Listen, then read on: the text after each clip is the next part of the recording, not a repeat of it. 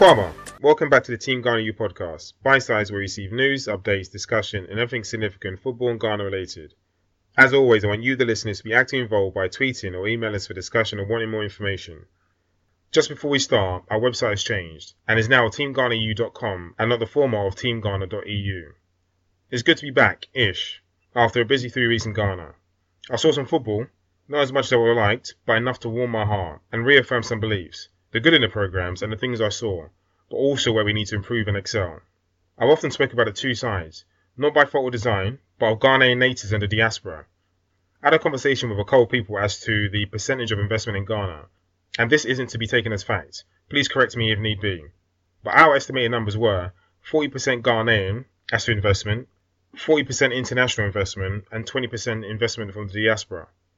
And as to the diaspora, some of my conversations were, one of the main reasons Ghana will excel will be because of the support or coming together of the diaspora. On the same subject, but slightly moving on, as to investment, some massive news coming out of Ghana this week and the Right to Dream Academy, with a rumoured, or fact, investment of $120 million to expand in Egypt and the UK. That's big news, and of no surprise to me as to the investment in Egypt, another hotbed of football. That's an example of the type of numbers, figures and percentage I was referring to as to investment in Ghana. Congratulations to the Right to Dream Academy. Concluding this week's podcast, I would like to touch on our festive campaign.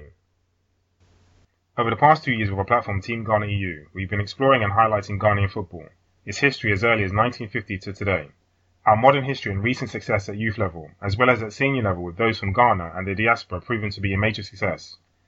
As part of our journey, we've sought to know and understand more about Ghanaian football in Ghana, both at grassroots level and professional. We recently began a campaign which started through communication with fellow Ghanaian Bobo Teng of Brentford Football Club. It led to an extremely sizable donation of kit to good causes. Following the generosity of Brentford Football Club and Bobo Teng, we began a campaign to donate as much clothing and equipment to good causes in Ghana. In so, with the help of Alex Anouche from the Retro Football Shirts podcast, I was delighted to have a conversation on nostalgia around football, the connection and bond one has with shirts, memorabilia and moments, so much that was attached to our childhood. I think those type of shirts, they're always so based on like the events, like you said, it's like either a player or a moment. So it's like I would say to Uch, like any shirt that is like a league winning shirt or like a Champions League winning shirt is always going to be iconic because it just holds the memories of the players. Here we go, Leicester when they won the league. Done. Vardy, 9, Mahrez, 10, Kante, 7, take your pick. Robert Huth, 6, or whatever number it is. Where's Morgan, 5? Take your pick out of any of those. That will be a shirt that will go down in history for so many reasons. It's a very good point. I just got goosebumps when you just said that. It's agreed. Even when you just said the names, because it was such a... It transcended football. This episode was titled Memorabilia, available on our podcast. Journalist and lifelong Brentford fan Jacob Mercer also got on in the act and was another sizable donor. It's been a difficult 12 to 18 months for many, with health and financial difficulties for many families in Ghana as well as around the world. COVID-19 not only disrupted our daily lives, but brought disruption to the football calendar, participation at professional, amateur and youth football.